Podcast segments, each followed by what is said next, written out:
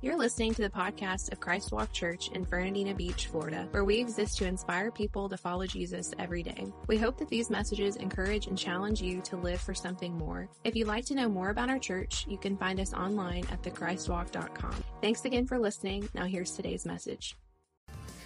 What's up, Christ Walk Church? How's everybody doing today? So glad that all of you are here this morning, everyone watching with us online. Thank you so much for being here on the beginning of the week after the greatest week ever. This past week is my favorite week of every year. March Madness kicks off, and so I am riding high, all hopped up on basketball. And just something about getting to watch basketball from noon until midnight or after every single day, it's amazing. So you know that Christmas song, it's the most wonderful time of the year. They were talking about right now. So I'm excited about being here and just excited about everything that's going on in our church. I want to start by just giving a couple shout outs. Thank you to everyone for the gifts and the cards and the notes and all of the things that you gave me for Pastor Appreciation. Those of you that participated in that, I'm humbled. I'm grateful for you. It is an honor to be the pastor of a church, particularly one that models our core value of generosity is our identity so well. That just makes my heart want to explode when I see the way that our people get it. And so thank you so much for everyone who gave or who said something or sent an email, wrote a card, you know, all of those things. We're 5 years down, 30 more to go. So, yeah, a couple people are excited about that. Some of you aren't too sure. They're like, 30 more? Good Lord. Also want to say thank you to the group of folks that came out this past week to help spruce up the church. There was some weed killing and pulling, trimming of shrubs and trees, and putting down pine straw and doing some other odds and ends and things like that, landscaping-wise, just to get the church ready for Easter. It looks fantastic. And so thank you for the way that you model our core values of servanthood as our posture and excellence as our pursuits. Loved hanging out with you guys and just getting to see the flurry of activity around the church as people were putting pride into the building that the Lord has blessed us with. And so just I'm excited about this season that we're in and what God is doing. And as we look ahead to launching 2 services and believing God for great things this coming Easter, it is an awesome time to be a part of Christ Walk Church. And I'm honored to be the pastor. Amen. Amen. If you got your Bible, you got a smart device, why don't you turn with me or swipe with me to the New Testament. We're going to be in the third gospel, the third book in Matthew, Mark, Luke. We're going to land in Luke. Those first 4 books of the New Testament, Matthew, Mark, Luke, and John, we call the Gospels because gospel means good news. And the reason that those 4 books in particular are such good news is because they tell us the story of the life and the teachings of Jesus. And so we're going to take a look at one of those instances here in a minute when we get into Luke chapter 18, and we'll land there momentarily. Before we do, Sarah and I, we are currently in the throes of that season of parenthood that involves teaching your children to drive a car. And having driven for over 25 years myself, there are many things about operating a motor vehicle that have simply become muscle memory to me at this point. And I've realized that I take them for granted. I just get in the car, turn the key, and go. It's stuff that I'm conscious of, but I just don't. It's not at the forefront of you know, my thought process. I'm just used to it by now, right? But one of the things that I've discovered that I take for granted is the brake pedal. Because when you hand those keys to a teenager, all of a sudden the brake pedal becomes very important, and you realize how often you want to slam on it only to do that and realize that it is not there. And so I will say this season has helped me grow closer to the Lord Jesus Christ, because I'm prepared to meet him at any moment. Those of you that have had teenagers, you know what it is. It's an awesome time. It's an exciting time. But when you're in the car with your teenager, you're trying to teach them how to drive and everything. All of a sudden, there's all of these things that you're having to talk about and bring up that you've stopped thinking about a long time ago. One such aspect of that is all of the traffic signs and the traffic lights that you don't even think about anymore. You know, they're just on your daily route or routine, and so it's just part of it. Or other drivers and their vehicles. You know, you're constantly having to say you have to worry about you, but you also have to worry about that other person because they're crazy. And is that a Christ Walk sticker on the back of their car? They're definitely crazy. You got to look out for pedestrians and bicyclists and speed limits and just all of these things that I'm not thinking about when I'm behind the wheel of a car, but when I'm putting my life on the line, all of a sudden the whole world is opened back up and you're thinking of all of these things. Pay attention to this and watch out for this and look at this and don't forget this, and all of these things come to the forefront. And perhaps one of the most difficult things to master when driving a car is in regard to paying attention to your blind spots, right? Your blind spots are the areas of limitation due to both the design of the car combined with the physical attributes of the driver. And despite being equipped with mirrors and other technologies like parking assistance and lane change sensors and all of these things that we've come up with, blind spots present a challenge for even the most experienced of drivers. Because just because you can't see something doesn't mean it isn't there. But rather than something to be avoided, blind spots are actually something that can be overcome. And so that's what I want to spend the next few minutes talking about this morning. I want to talk about overcoming our blind spots.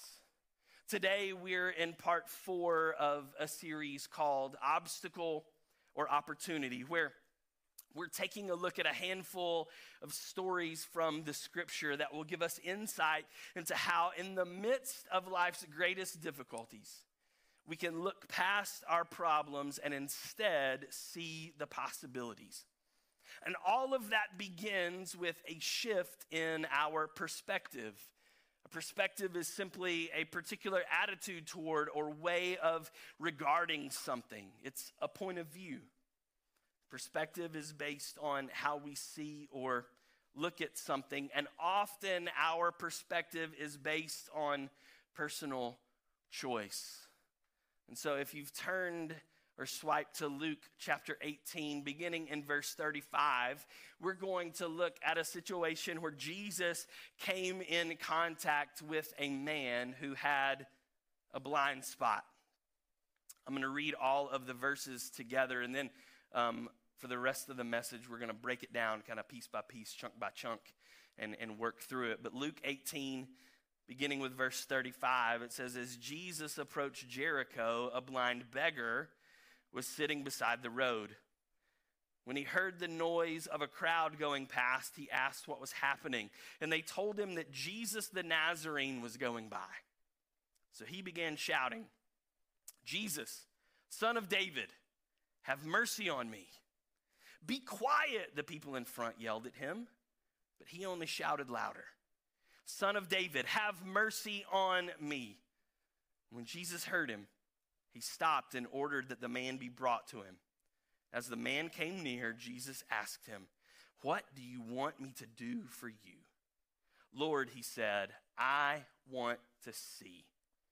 And Jesus said, 'All right, receive your sight. Your faith has healed you.' Instantly, the man could see, and he followed Jesus, praising God, and all who saw it praised God too." Now, this story is one that is listed in what is known as the Synoptic Gospels. That is Matthew, Mark, and Luke.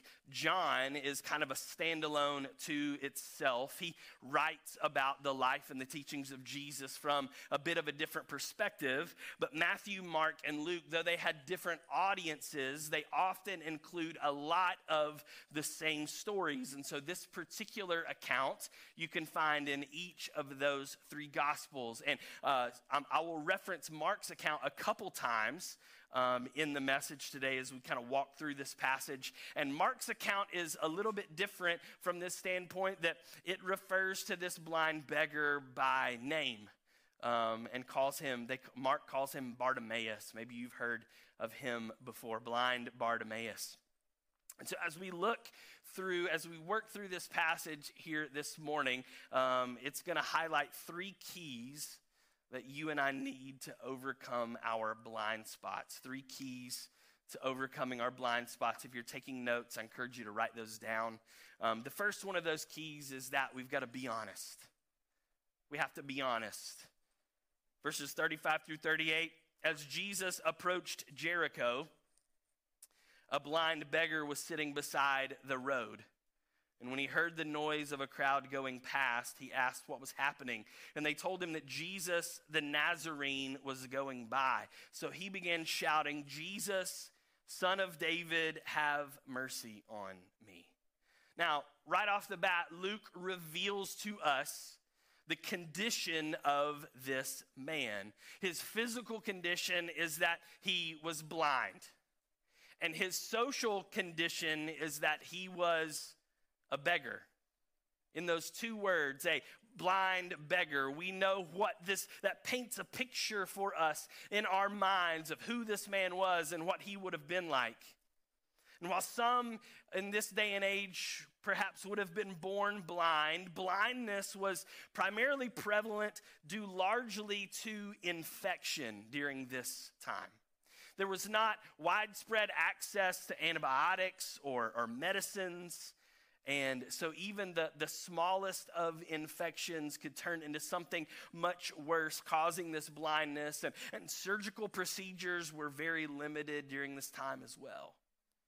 And so because this man was blind, he was therefore unable to work. He wasn't able to provide for himself or his family, and as a result, he became completely dependent upon the generosity and the goodwill of others. For many of those that were blind, their only hope would have been the miraculous, and that would have been altogether rare. And so they would have lived out their days predominantly as a drain on society. They would have been like those people that you see from time to time on street corners or on thoroughfares, holding up cardboard signs in need of something. Only this would be someone that the people of the town, they would have seen every single day. And if we're honest, we know how we behave whenever we come up, a lot of us, whenever we come in contact with someone of that ilk, someone standing there on the street corner, on the roadside with a cardboard sign, we see them, we're rolling up, and so we lock the doors of the car, and you're telling your kids, don't look at them, don't make eye contact. And they're right here, and you're like, oh, what's this over here? And you're doing everything that you can to not, because once you make eye contact, then you're obligated, then you're in, And so at best, this man that was sitting outside of the gate to the city, at best, he would have been ignored. At worst, he would have been avoided altogether. I can imagine the people of the town as they are coming and going, and they're having this daily interaction with this man who's constantly crying out to them for help, for some money, or for some guidance, or for whatever, that it would come to where they would start to kind of tiptoe past them, hoping that he didn't hear them this time. Or maybe they were riding their camel and they would take it the long way around to the other side of the city so that they did not have to come in contact with him again.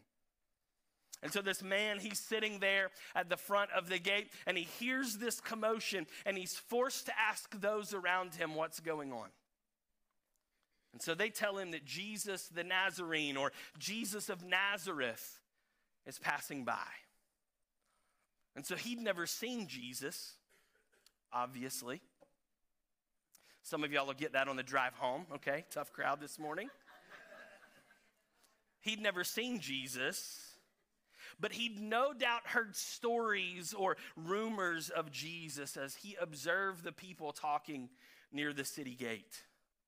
Perhaps he was familiar with the prophecy of the Messiah out of Isaiah chapter 35, which reads, "And when he comes, he will open the eyes of the blind and unplug the ears of the deaf."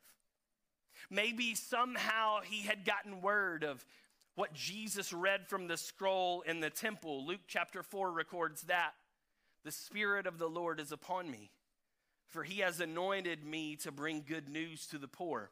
He has sent me to proclaim that captives will be released, that the blind will see, that the oppressed will be set free, and that the time of the Lord's favor has come." And so in this moment, when the crowd tells him Jesus of Nazareth is passing by, for the first time, this man feels something that he's never felt before: hope.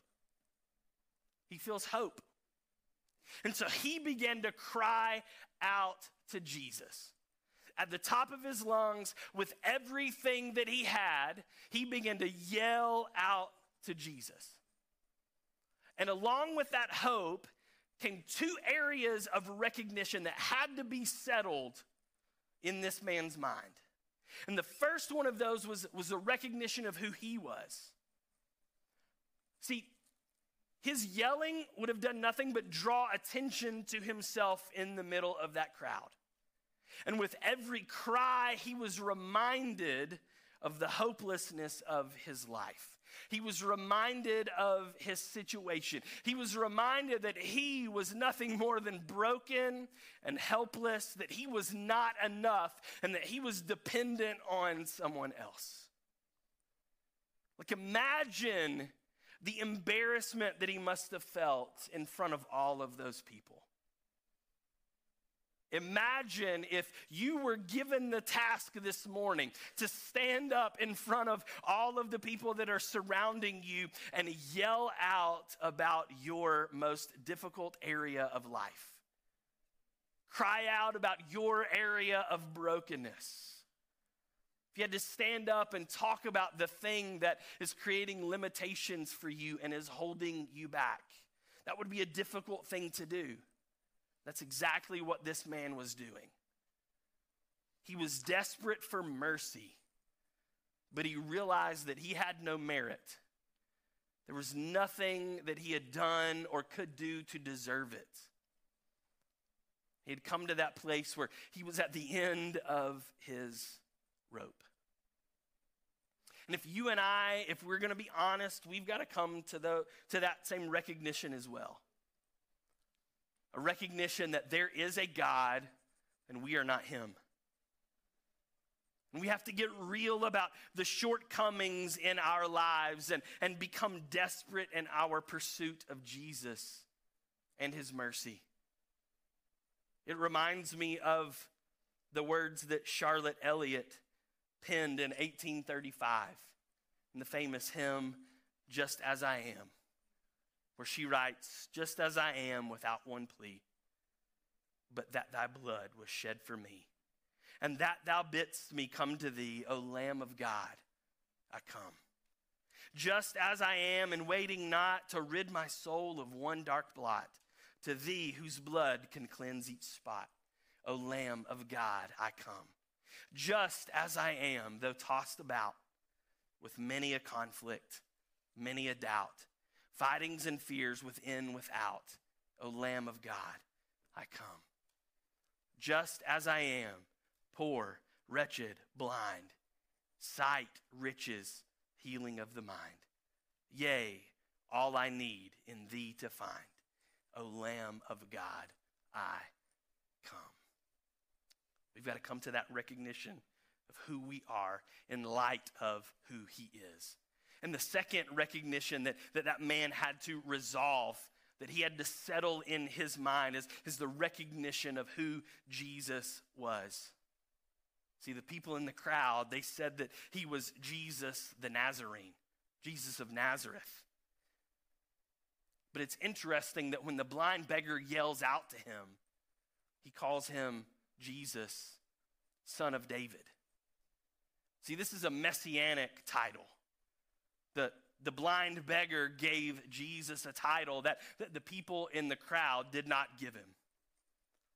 While the beggar may have been blind, he was the only one that was able to see Jesus for who he really was. And that's what made all the difference. It's the same confrontation that we read about in Matthew 16, verses 13 through 16. When Jesus came to the region of Caesarea Philippi, he asked his disciples, "Who do people say that the Son of Man is?" "Well," they replied, "some say John the Baptist, some say Elijah, and others say Jeremiah or one of the other prophets." And then he asked them, "But who do you say I am?"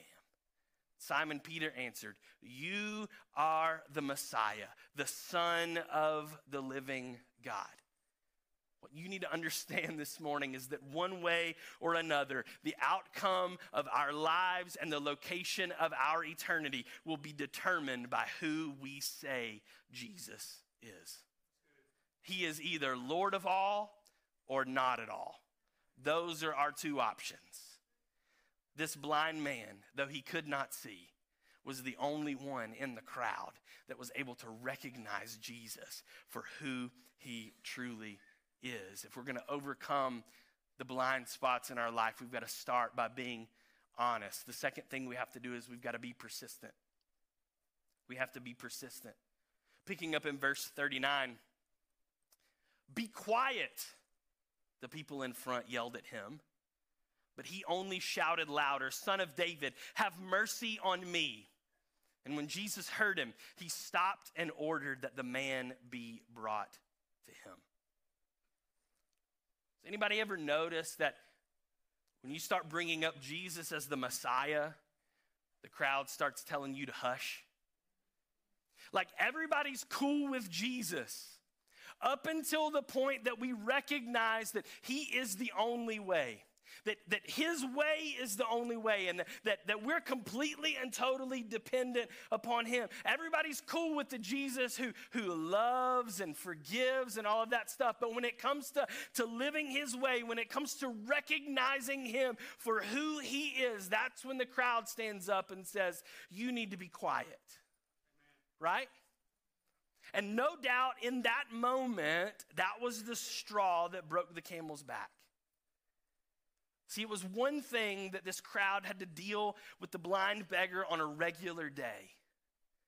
But now, on the day when this high-profile visitor has come to town, they just expected him to stay out of the way. They were the ones up in front, and he was the one that was relegated to the back. You sit over there, you shut up, and you let us be the ones to interact with Jesus. But this beggar, he was both desperate and resolved. He recognized that this was his one chance.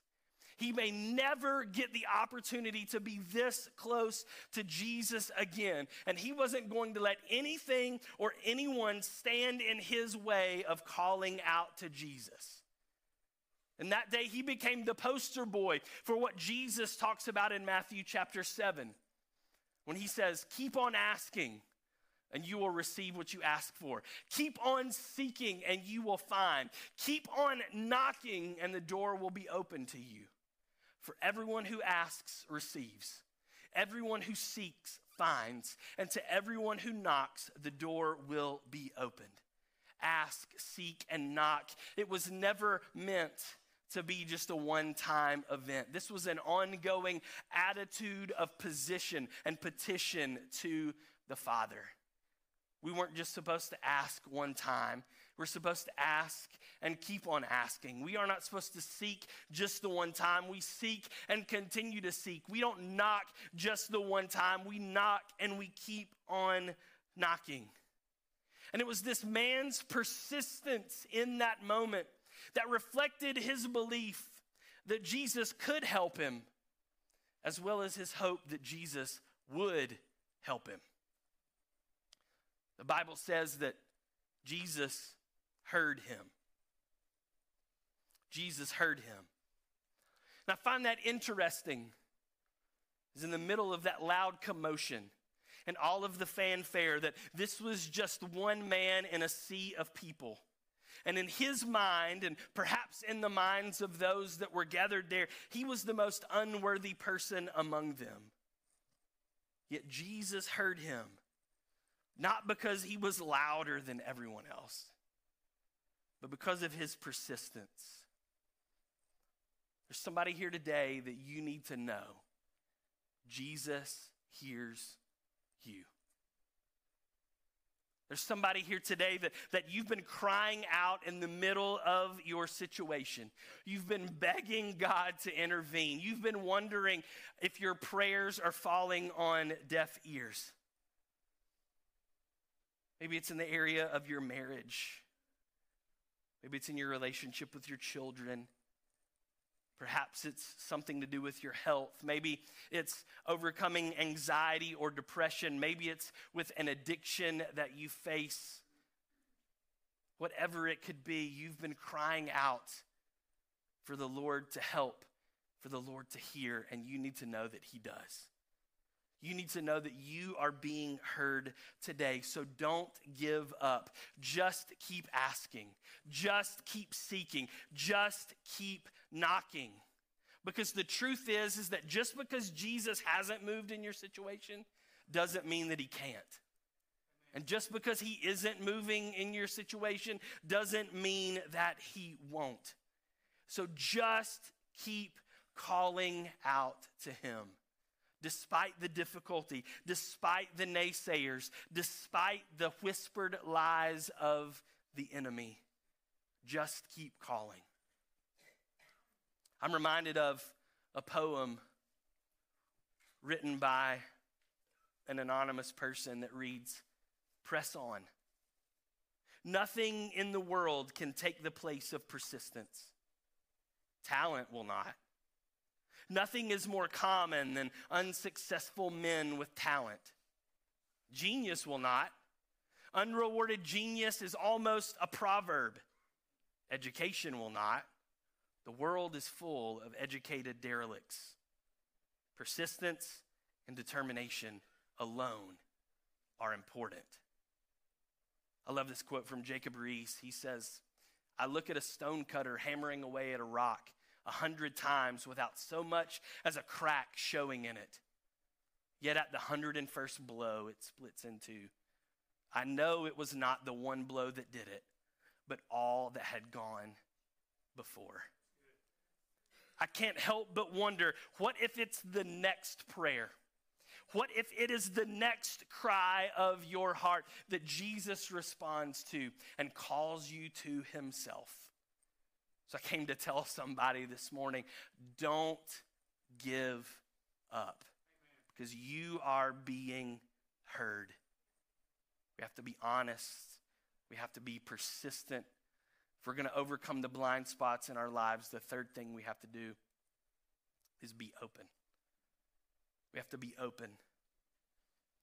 Picking up again in the second part of verse 40, it says, "As the man came near, Jesus asked him, 'What do you want me to do for you?' 'Lord,' he said, 'I want to see.' And Jesus said, 'All right, receive your sight. Your faith has healed you.'" As the man came near, I love that part of that passage, because Jesus saw through the crowd that was holding the man back. He saw through the crowd that was telling him to hush. He saw through the crowd that said, "You get in the back. You stay over there. You stay in your spot." Jesus sees through that crowd, and he finds the one man, and he calls him close to himself. Mark's account of this story records it this way. Mark 10, verse 50, it says, Bartimaeus threw aside his coat, jumped up, and came to Jesus. So you need to understand that if you're going to overcome your blind spot, you've got to be open to doing something different. No doubt that man sat in that same spot, covered up by that same coat, day after day after day. It's believed that Mark actually referred to him as Bartimaeus because Mark's audience would have known who Bartimaeus was. If anybody needed Bartimaeus, they knew exactly where to find him. He was right there, the front of the gate of the city, covered up with that same old coat, sitting in his same old spot. And over time, especially for someone in his condition, it would have become easier and easier and easier for him to accept his plight. Dare I say that he could have even become comfortable in his position. His routine was he knew when Mr. Smith and Mr. Jones were going to be on their way to work, and they were always good to throw a couple bucks in his pot, and he could get a warm cup of coffee and a nice meal. And as long as that happened, he was content because he had the things that he needed. Despite the fact that he was blind, I suppose that life could have been a lot worse. And so he'd grown comfortable in his position. Some of us have grown comfortable in our position. And we've taken the mindset that, well, I guess this is just what my marriage is going to be like. I guess this is just what my kids are going to behave like. I guess I'm just going to have to live paycheck to paycheck for the rest of my life. I guess I'm never going to be able to get off of these medications. I guess I'm always just going to be addicted. I guess I'm just going to have to play with the hand that I was dealt. Let me tell you something. Those are lies from the enemy. Let me tell you something else. If your situation is going to change, it's going to require you to do something different. Because nothing changes if nothing changes. It's going to require you to have to throw aside that cloak and to step out of your comfort zone. You're going to have to move away from where you've been and take steps of faithful obedience toward Jesus. Jesus didn't go to him. He said, you get up and come to me. And when Bartimaeus stepped out, Jesus asked him, what do you want me to do for you? And his request was a simple one. Lord, I want to see. And the Bible says that Jesus told him to receive his sight. He met his physical need, but he didn't stop there. He said, your faith has healed you. And that word healed in the Greek, it's the word sozo. It means to save. It wasn't just a physical need that Jesus met. It was a spiritual need. Luke 19:10 tells us this. For the Son of Man came to seek and save those who are lost. Jesus' mission on this earth was not to simply heal. It was to save. His concern is not only about the things that are temporary, because even those that he healed, even Lazarus that he called forth out of the grave, later died. But Jesus' concern is about that which is eternal. So you watch this. Close our story. It says, instantly the man could see, and he followed Jesus, praising God. And all who saw it praised God too. Both the beggar and the crowd in that moment were able to see what they previously could not. Both the beggar and the crowd, all who saw it, praised God too. They were both able to see what they previously could not. Perhaps what you've been looking at as a malady is just an opportunity for a miracle. Not just so you can see, but so others can as well. This is the impetus behind our mission statement, that we exist to inspire people to follow Jesus every day.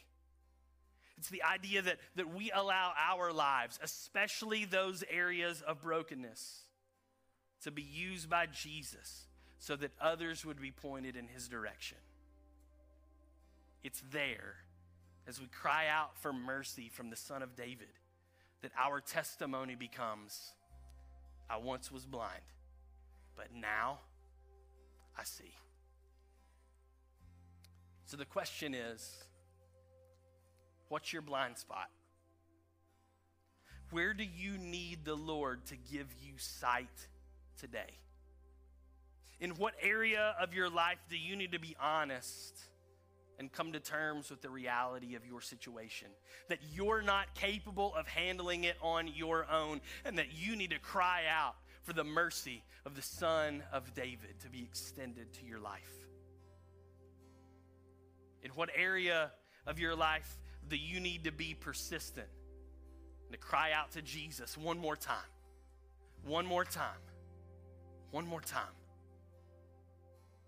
What area of your life do you need to be open to getting out of your comfort zone and stepping out in faithful obedience, to throwing off that cloak of comfortability and moving away from where you've been toward where Jesus is calling you? As the band comes to lead us in worship, these altars are open. You're invited to come forward to receive prayer. Ask the Holy Spirit to move on your heart and life, helping you to overcome your blind spots today.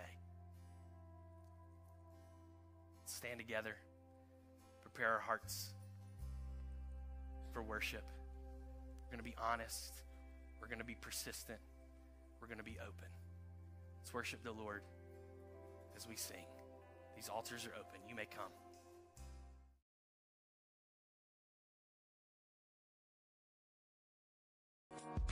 We hope you enjoyed this episode of the Christ Walk Church podcast. Don't forget to subscribe so you don't miss out on future episodes. To find out more information about Christ Walk Church, including our service times, how to connect with us on social media, and the ministry opportunities we have for you and your family, simply visit our website at thechristwalk.com. Thanks again for listening, and don't forget, because of Jesus, the best is yet to come.